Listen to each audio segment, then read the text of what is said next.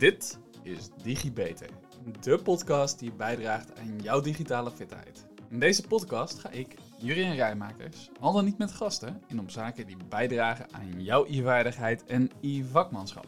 Hey allemaal en welkom bij weer een nieuwe DigiBeter. Leuk dat je weer luistert.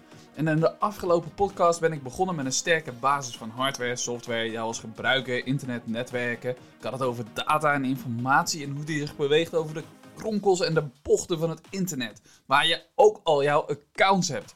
Op het internet met al die accounts, met al die wachtwoorden en ontwikkelingen van Quantum en het risico van de wachtwoorden. Maar Quantum is niet het enige risico.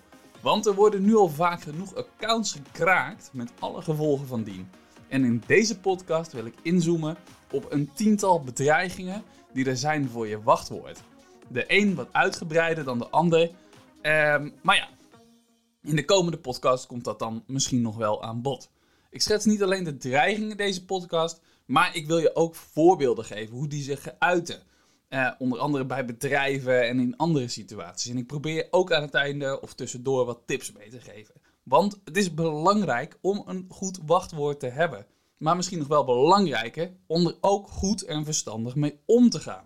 En dit gaat misschien klinken voor je als echt een enorme open deur, maar ik wil hem toch benoemen. Want het delen het van je wachtwoord met anderen, dat is iets wat veel mensen doen. Bijvoorbeeld, ik krijg regelmatig van mensen het wachtwoord om ze te helpen. Zelf vind ik dat niet een hele handige actie. Hoewel je vast van bepaalde mensen denkt dat je ze kan vertrouwen, is het lastig om dat met zekerheid te zeggen. Niet dat ik nu je vriend, je vriendin, je echtgenoot, je broer, je zus, je ouders, directe collega's in een slecht daglicht wil zetten. Of mezelf in een slecht daglicht wil zetten. Maar je moet je realiseren dat er altijd iets mis kan gaan. Waardoor je op de verkeerde voet komt met elkaar. Of dat iemand in een onwenselijke situatie terechtkomt. En nu hoor ik je haast denken, maar ik vertrouw die persoon. Er is een goede kans ook wel dat je gelijk hebt dat je die persoon vertrouwt. Maar ben je er ook zeker van dat alle mensen die deze persoon dan weer vertrouwt, dat die ook te vertrouwen zijn. Dat jij die ook vertrouwt. En zelfs als je er zeker van bent dat er niets fout gaat, deze persoon nooit expres je wachtwoord zou misbruiken of zou delen, ben je er dan ook zeker van dat het nooit per ongeluk gebeurt. Waarom zou je zo'n onnodig risico nemen? Deel het niet, dan kan er ook gewoon niets gebeuren. En als je het dan al deelt, nogmaals, ik raad het je af. Deel het dan sowieso niet per mail of in een berichtje, per WhatsApp, per Signal, per sms. Het kan gewoon een risico vormen. En je weet nooit of er niet iemand anders is die deze berichten ook meeleest. Of misschien in de toekomst zal zien. Denk maar terug aan het voorbeeld met Matt Honen. Ja, die mensen zaten in zijn mail. Als je daar dan je wachtwoorden hebt opgeslagen, nou, zo'n zoekterm, zo door die wachtwoorden heen. Ja, dat is zo gedaan. En wat wij als mensen doen om het onszelf makkelijk te maken, ja, dat is dat we vaker wachtwoorden gaan opschrijven. Maar we bewaren ze dan ook vaak zo dat het overduidelijk is dat het gaat om een gebruikersnaam en een wachtwoord. De toetsenbord post-its bijvoorbeeld. Ik heb regelmatig dat als ik op een plaats kom en ik kijk en ik draai een toetsenbord om, gewoon voor de grap, dat er dan een post-it onder zit met een gebruikersnaam en een wachtwoord om in te loggen. Ja, dan weet ik wat dat account is. Of een mapje op een computer waar een kladblokbestand in zit. Wat helemaal gevuld is met gebruikersnamen en wachtwoorden. Nou ben ik niet zo vaak dat ik in een computer kom van iemand anders en dan naar zo'n kladblokbestandje op zoek ga. Maar ik heb het regelmatig voorbij zien komen als ik de vraag dan stel. Hoe sla jij nou je gebruikersnamen en wachtwoorden op?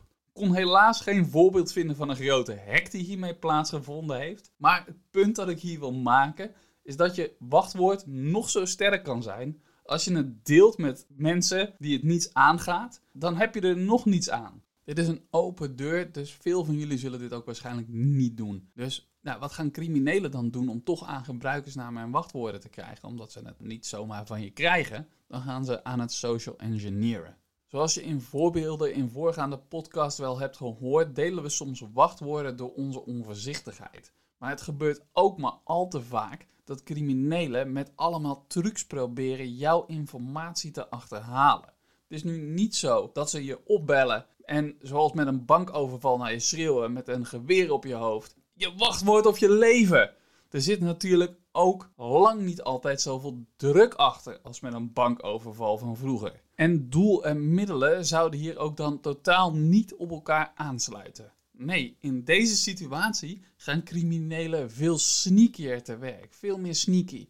Ze zullen je eerst opbellen en zich voordoen als bijvoorbeeld die IT-specialist van je school of van je werk of van bijvoorbeeld Microsoft. En waarom bellen social engineers nou vaak met dit soort rollen? Nou, psychologie speelt een hele belangrijke rol in social engineering. We zijn allemaal mensen die graag andere mensen willen helpen. Zit in onze cultuur. Het is diep geworteld. Het is een van de eerste dingen die we leren als kind om gewoon te helpen. Daarnaast zijn we als mensen redelijk vermijdend ten opzichte van het woord nee. Hoewel het waar is dat we niet altijd ja zeggen, vindt een grote meerderheid van ons vindt het toch lastig om nee te zeggen. We zijn pleasers. En waarom? Omdat we allemaal ervan houden om geprezen te worden. Ene complimentje dat je niet vaak krijgt op je werk of van je partner, je vriend, je vriendin. De zoektocht naar erkenning bestaat in onze menselijke natuur. We willen graag geprezen worden. Het is een goede manier om aan die behoefte te voldoen. Dus social engineers proberen je met deze trucs vaak in de val te lokken. Proberen je snel te laten nadenken onder valse voorwenselen en met de principes voor wat hoort wat. Hè? Dus we vermijden nee te zeggen. We zeggen dus ja op een vraag.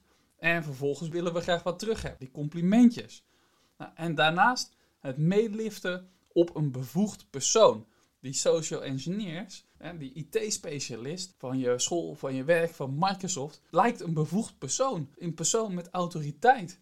En daar ga je op mee. Ik had het al eens eerder over social engineering, dus ik ga het nu niet te lang maken. In 2020 maakten hackers op een slimme manier maakten ze gebruik van deze social engineering trucs. Om op die manier toegang te krijgen tot het account van Geert Wilders. Ze wisten het vertrouwen van medewerkers van Twitter te winnen en kregen zo toegang tot de interne systemen. Dat gaf ze de mogelijkheid om onder andere de tweetgeschiedenis van Wilders te manipuleren en zelfs een nep-tweet te posten. Andere slachtoffers op dat moment waren onder andere, niet de minste, Bill Gates, Elon Musk en toenmalig presidentskandidaat Joe Biden. Het geeft een beetje een beeld van hoe hackers steeds slimmer worden in het misbruiken van onze menselijke zwaktes om toegang te krijgen tot gevoelige informatie. Als je het hele artikel wil lezen, ik zal een linkje zetten in de show notes, dan kun je het nalezen. Oud-president Trump gaf na het lezen van het nieuwsartikel van RTL Nieuws aan dat ook hij een zwak wachtwoord heeft op Twitter. Hij zei daarbij dat hij erin gelooft dat hij zijn tweets kan beschermen met een muur van tekst. Dit kleine voorbeeld bij Twitter laat zien hoe belangrijk het is om alert te blijven. Want hoe konden de medewerkers bij Twitter, in een tijd dat ze nog niet tot minder dan een derde van het personeelsbestand gerealiseerd waren door Elon Musk, overtuigd worden om die toegang te verlenen? Een foutje is snel gemaakt en het kan grote gevolgen hebben. Ga niet zomaar in op verzoeken om wachtwoorden of andere gevoelige informatie. Om verzoeken om die te delen via de telefoon, via andere kanalen zoals een mailtje of een formulier. Het is altijd beter om direct even contact te zoeken met het officiële nummer, met de IT-afdeling van de organisatie of de organisatie zelf, waarvan je dat verzoek hebt ontvangen, om te verifiëren of zo'n verzoek legitiem is. En waarschijnlijk kom je erachter dat dat verzoek nooit legitiem is, want organisaties vragen niet om een wachtwoord. Nou, van belang om te weten is dat 98% van de cyberaanvallen zo'n beetje afhankelijk zijn van enige vorm van social engineering. 66% van alle malware wordt geïnstalleerd via schadelijke e-mailbijlagen. En 56% van IT-beslissers zegt dat gerichte phishing-aanvallen hun grootste security bedreiging zijn. Nou, er zijn dus vele vormen van social engineering. En daar kom ik dus zeker later in de serie nog wel op terug, omdat het gewoon veel voorkomt. En dus belangrijk is om je er bewust van te zijn van de verschillende verschijningsvormen en de aanpak. En ook om je er tegen te wapenen. Toch wil ik één van de veel voorkomende vormen die we allemaal zeker kennen en die je net ook al hoorde, even oppakken. En dat is phishing. Want phishing is een van de meest voorkomende zo niet de meest voorkomende vorm van social engineering. En bij phishing gooit een cybercrimineel als het ware aas uit in de hoop dat jij hapt. En dat aas dat gooi je vaak uit in de vorm van een e-mail. Ondanks dat het misschien niet helemaal je intentie is om jouw gegevens dan te delen, maakt de honger en de kwaliteit van het aas maakt het aanlokkelijk om te happen.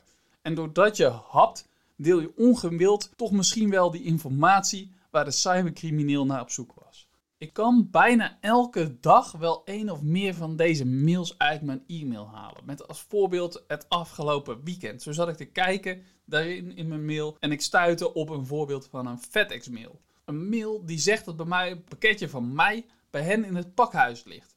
En de opmaak is echt enorm goed. Ik zie geen spelfout meer staan. Misschien is het omdat ik dat niet goed zie, maar ik, ik zie ze niet meer. En in een mail, daar staat iets geschreven over een pakket met een gewicht van een halve kilo. Nou, dat heb ik niet besteld. En daarnaast is het mailadres ook niet maar enigszins lijkend op een mailadres dat ik bij FedEx zou verwachten. Maar een interessant detail in de mail is dan wel weer dat het ordenummer wel iets met NL in zich heeft. En dat maakt het een stuk geloofwaardiger. Ik verwacht dan ook dat als ik op de link klik met mijn bestelnummer, dat ik uiteraard niet gedaan heb, dat ik op een pagina terechtkom waar ze persoonlijke gegevens voor mij zullen proberen te achterhalen.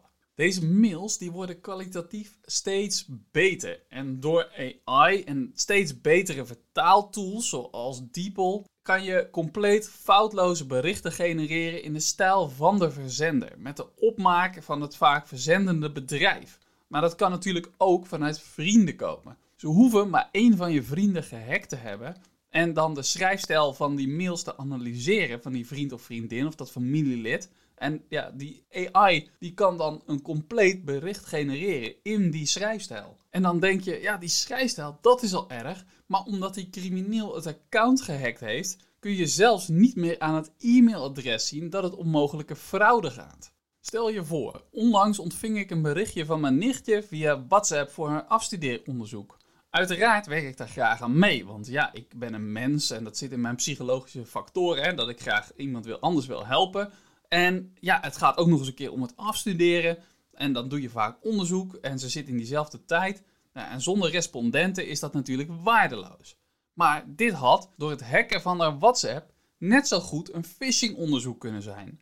Zeker, het is in haar stijl en het matcht bij de fase in haar leven, maar hier hadden ze prima kunnen vissen naar mijn gegevens. Vissen naar mijn gegevens en dan ook nog eens een keer een echt lijkend onderzoek. Of gewoon een linkje kunnen geven waarmee ik iets binnenhaal op mijn systeem wat ik er eigenlijk niet op had willen hebben.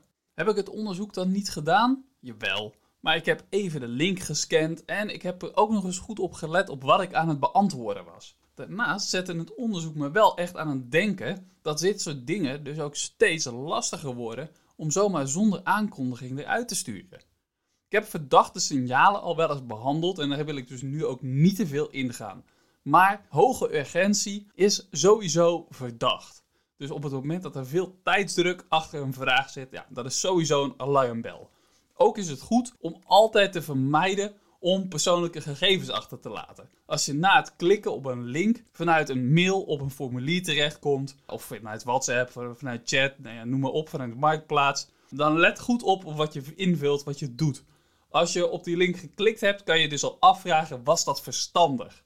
Als het even kan, neem telefonisch contact op met de partij waarvan je het ontvangen hebt. Stuur ze een mailtje op het moment dat het verdacht is. Waarschijnlijk zullen ze je aangeven dat het een scam is. En soms zullen ze je misschien zelf wel vragen om meer informatie te delen, zodat ze andere klanten kunnen behoeden voor deze fraude. En hoe logisch het ook klinkt, ik wil het hier toch even zeggen. Een sterk wachtwoord gaat je hier natuurlijk ook niet beschermen.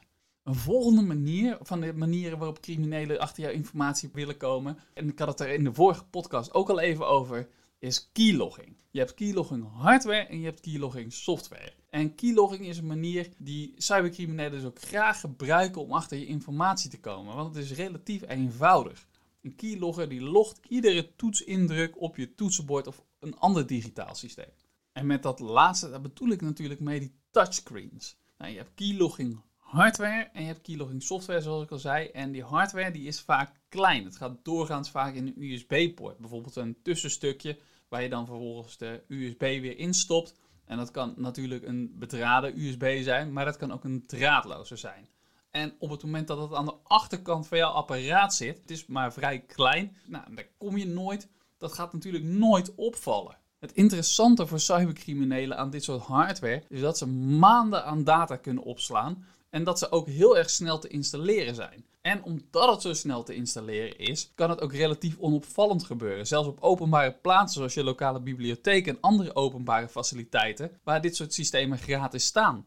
Nou, wanneer het het geschikte moment is, dan halen ze het stukje hardware snel weer op en gaan het thuis dan analyseren. Je kan je voorstellen dat het vervolgens niet heel erg lastig is om te achterhalen wat daar nou bijvoorbeeld voor gebruikersnaam en wachtwoord in zitten. Want waarschijnlijk surf je eerst naar je account waar je moet inloggen. Dus dan heb je de website ingetypt. Vervolgens het eerste wat je doet is klikken op inloggen en dan voer je je gebruikersnaam en je wachtwoord in. Die data die kun je heel makkelijk door zo'n bestand heen scrollen. En die staat natuurlijk ook nog eens super dicht bij elkaar. Hoe eenvoudig wil je het hebben als crimineel om met die gegevens aan de slag te gaan? Nu is dat nog hardware, dus als je zou willen, dan is het relatief snel te ontdekken. Je moet er alleen aan denken om als je op openbare plekken bent of als je op je werk bent, om in ieder geval even het apparaat te controleren.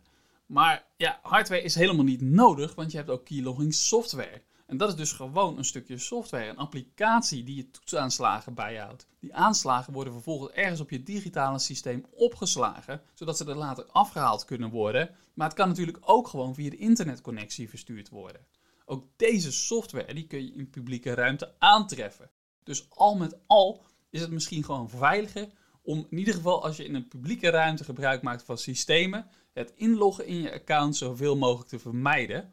Of in ieder geval te zorgen dat je twee-factor authenticatie hebt, zodat de criminelen nog een extra hobbel hebben om te nemen. Ondanks die extra hobbel, hoe dan ook, liggen je gebruikersnaam en je wachtwoord wel op straat. En daar kan je bij een klantenservice waarschijnlijk ook al een heel eind mee komen.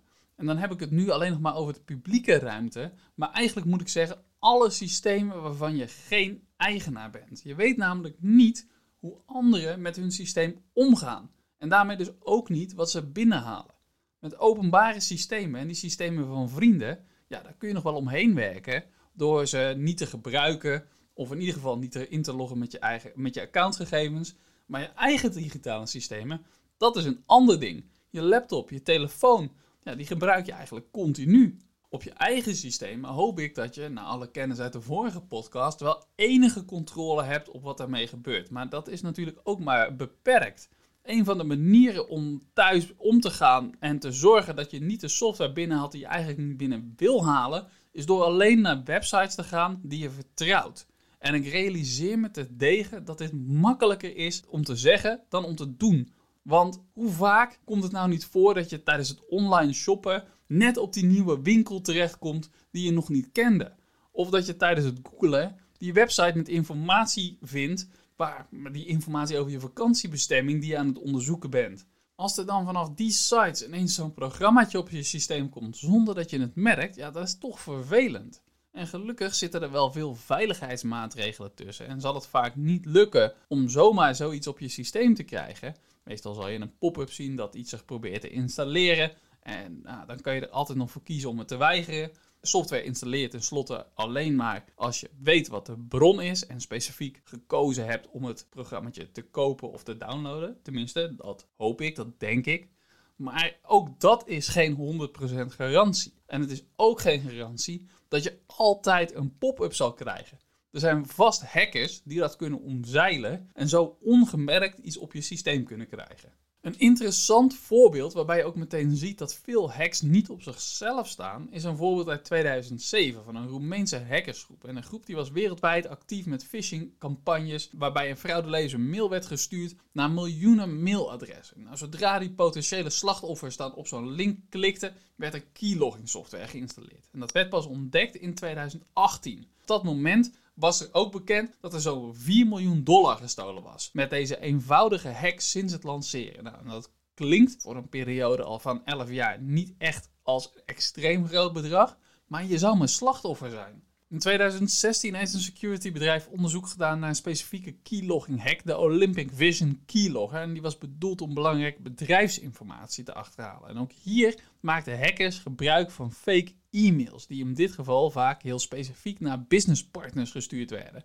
Niet alleen konden de toetsenaanslagen gemonitord worden, maar ook alles wat op het klembord aan plaatjes en aan tekst werd geplaatst. Daarnaast registreerde de logger ook logins, berichten en chatgeschiedenis. Onderzoek toonde aan dat er een grote selectie aan organisaties getroffen was in zeker 18 landen. En dat het niet alleen maar gaat om bedrijven, dat wordt duidelijk uit een voorbeeld van een Britse student in 2015. Die is veroordeeld tot een gevangenisstraf van vier maanden nadat uitgekomen was dat hij een paspoortlogger had gebruikt om het wachtwoord te achterhalen om zijn examencijfers aan te passen. Uiteraard kan je je wachtwoord met een keylogger kan nog zo sterk zijn, maar ook hier gaat helaas op dat het, eh, ja, dat heeft natuurlijk helemaal geen nut, want het wordt gewoon opgeslagen, het wordt gewoon gelogd. En het komt er dus ook vooral neer op verstandig gebruik van je digitale middelen. Opletten op de middelen die je gebruikt. En als ik dan doorga naar de volgende manier waarop criminelen proberen informatie te achterhalen, bekruipt men een beetje het volgende beeld. Het beeld van een oude film waarin ze gebruik maken van zo'n vaste telefoon zo'n ding met een snoertje uit je muur. Bijvoorbeeld hè, die bij mijn oma hing die vaak in de gang. Dat met een koperen kabel verbonden is met die telefooncentrale. Een beeld van een aantal telefoons in huis waarbij de beller de telefoon oppakt voor een gesprek met iemand anders. In een andere, en in de andere kamer wordt die telefoon dan ook opgepakt. En die andere persoon die luistert stiekem mee. Of die onderbreekt in één keer het gesprek. Nou, deze horrorfilms geven een mooi beeld van waar ik naartoe wil namelijk wireless sniffing. Vrij vertaald draadloos snuiven, door bijvoorbeeld het meeliften op een wifi-signaal. Wireless sniffing is een beetje het soortgelijks als met die bellen. Het kan gebeuren op voornamelijk publieke openbare plaatsen met open internetverbindingen. Dus stel dat je zit in een trein of in dat leuke koffietentje op de hoek of je bent, lekker aan het, en je bent daar lekker aan het browsen. En een cybercrimineel die zich dan ook in dat bereik van dat netwerk bevindt, kan met behulp van een aantal methoden het signaal onderscheppen tussen jou en het router. Nou, dat signaal dat bevat data waar onder andere jouw gebruikersnaam en wachtwoord mee worden uitgewisseld. Een sterk wachtwoord gaat dus ook hier niet echt helpen tegen iemand die die data van je aan het opsnuiven is. Als je wil weten hoe je hiertegen kan beschermen, dan moet je weten hoe zo'n draadloos netwerk werkt. Gelukkig heb ik in de vorige podcast al een heel stuk netwerk en dergelijke behandeld. Dus dat is een mooie basis. En specifiek voor wireless sniffing wil ik hier later in een latere podcast nog wel even op terugkomen. En als je nou denkt, nou ik verbind nooit met die publieke wifi, nou het kan ook gaan over wifi bij je thuis. In 2010 kwam Google Street View onder vuur te liggen nadat het bedrijf had toegegeven onbedoeld gegevens van onbeveiligde wifi-netwerken te hebben verzameld. Tijdens het maken van foto's voor die Google Street View verzamelde het bedrijf namelijk per ongeluk informatie over onbeveiligde wifi-netwerken in de buurt. En hoe werkte dat nou? Nou, Google die gebruikte auto's die waren uitgerust met allemaal camera's en speciale antennes om wifi-netwerken in de buurt op te sporen. En terwijl die auto's langs reden, maakten ze contact met die wifi-netwerken om hun locatie te bepalen. Tegelijkertijd verzamelden de antennes ook allemaal informatie over de onbeveiligde netwerken in de buurt, zoals de naam en het MAC-adres. En hoewel Google beweerde dat die informatie per ongeluk verzameld was, bleek wel later dat de software van de auto's niet alleen in staat was om de onderschepte gegevens te verzamelen, maar ook dat er in die gegevens zaken zaten zoals e-mails, wachtwoorden en zoekopdrachten. En dat gebeurde doordat die auto's gebruik maakten van de draadloze sniffing techniek om informatie te onderscheppen, dus die via die onbeveiligde wifi-netwerken werd verzonden. Het positieve is dan weer dat dit incident er destijds ook echt voor gezorgd heeft dat er een stuk grotere bewustwording kwam rondom het beveiligen van je wifi-netwerk en het beschermen van je persoonlijke gegevens. Je kan je voorstellen dat dit is Google en het kwam groots in het nieuws. Maar het hadden ook kleine jongens kunnen zijn die veel minder zouden opvallen en bijvoorbeeld s'avonds naast je huis gingen zitten. Het incident met Google Street View laat zien hoe kwetsbaar onbeveiligde netwerken zijn en hoe belangrijk het is om je gegevens te beschermen tegen draadloze sniffing aanvallen. En dan is het beveiligen van je thuis wifi is natuurlijk ook geen 100% garantie, maar het helpt wel om data niet zomaar in die open te hebben.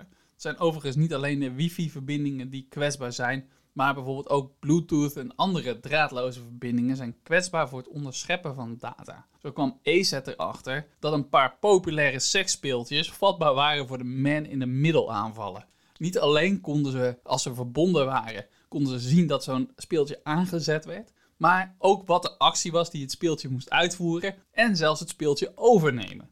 Maar wachtwoorden hoef je natuurlijk niet altijd te onderscheppen of door het vragen, registreren of afluisteren. Je kan ze ook gewoon proberen te raden. Cybercriminelen passen deze tactiek ook geregeld toe. En dat kan door simpelweg te raden, maar ook door het gebruik van bruut geweld. Een cybercrimineel gebruikt dan zijn of haar systeem om met uh, brute rekenkracht telkens een nieuw wachtwoord uit te blijven proberen, totdat er in één keer het juiste wachtwoord tussen zit. En hier kan een sterk wachtwoord dus absoluut wel een goed gebruik zijn. Een kort wachtwoord neemt namelijk veel minder tijd in beslag om dat te kunnen kraken. En een lang wachtwoord zal dat voor iedereen anders doen. Ieder karakter dat je toevoegt aan een wachtwoord maakt een wachtwoord exponentieel veel lastiger om te raden. Een lang wachtwoord met een kleine en een grote letters en cijfers en karakters maakt het dus ook echt veel moeilijker en lastiger om te kraken. En aan het begin waren dit soort brute force attacks echt een veel gehoord gebruik. Maar langzamerhand heeft de CAPTCHA zo zijn intrede, heb je die zien doen. En uh, ja, je weet wel, die verificatie dat je geen robot bent en na het invullen van je gebruikersnaam een wachtwoord. En uh, wat wel leuk is om te weten van die CAPTCHA, uh, CAPTCHA overigens, is het staat voor Completely Automated Public Turing Test. To tell the computers and human apart een test om het onderscheid te kunnen maken tussen computers en humans door middel van een Turing-test. Nou, diezelfde CAPTCHA, waarmee we overigens zonder het te beseffen AI aan het trainen zijn om bijvoorbeeld stoplichten te herkennen. De CAPTCHA toont zaken die voor het systeem lastig te herkennen zijn, zoals cijfers met een streep erdoor. Een stoplicht dat niet in één vakje staat, maar over meerdere vakjes verdeeld is. Of die fiets waarvan het ene stukje wiel net in het andere vakje valt. De paradox hier is dus ook dat we het systeem aan het trainen zijn om slimmer te worden. Dus dat het ook steeds weer verder beter ingezet kan worden bij dat soort brute force attacks. De CAPTCHA helpt in ieder geval, zelfs mocht het systeem je wachtwoord raden, om ervoor te zorgen dat je niet zomaar kan inloggen. Althans, zolang als het duurt. En dan maar weer hopen dat we een nieuwe methode vinden om het systeem eh, tegen te houden. Als ik kijk naar het Application Protection Report uit 2019 van F5 Labs, is de EMEA-regio, oftewel Europa, Midden-Oosten en Afrika, het gebied waarin toch wel veruit de meeste brute force aanvallen voorkomen. Dan ga ik kijken naar die sectoren die op dat moment hoog scoren, dan was dat met stip op 1 de publieke sector, gevolgd door financiële dienstverlening, gezondheidszorg, onderwijs en service providers. Zegt echter weinig. Het kan net zo goed bij jou of bij uh, je organisatie voorkomen als je in een kleinere organisatie zit.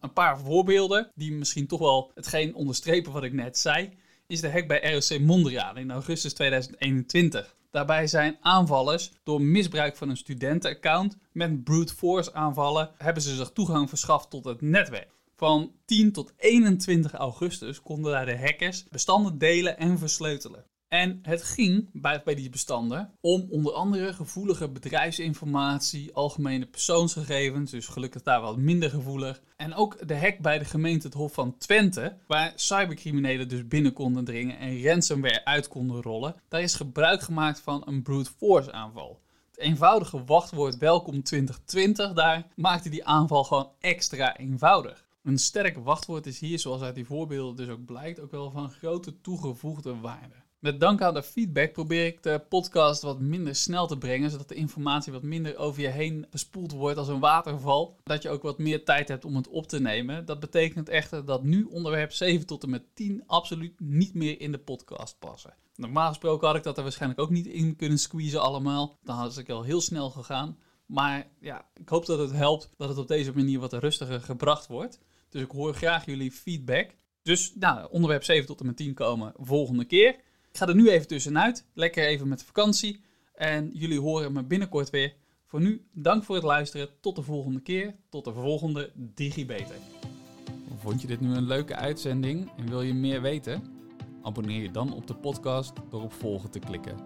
Het duimpje omhoog en geef een beoordeling van bijvoorbeeld 5 sterren, zodat nog meer mensen deze podcast kunnen vinden. Wil je collega's, vrienden, familie, zoals je opa of oma, net zoveel plezier doen en ze digitaal fitter krijgen? Deel dan de podcast. En zo worden we samen allemaal digitaal. Heb je een vraag over wat er verteld is in de podcast? Een bepaald onderwerp dat je graag terug zou willen horen? Of wil je gewoon laten weten dat je erg van de podcast genoten hebt? Je kan mij feedback geven en vragen stellen via LinkedIn. Zoek dan even naar Juriaan Rijmakers. Hoe dan ook, na deze podcast ben je weer een beetje digifitter. Tot de volgende keer, tot de volgende DigiBeter.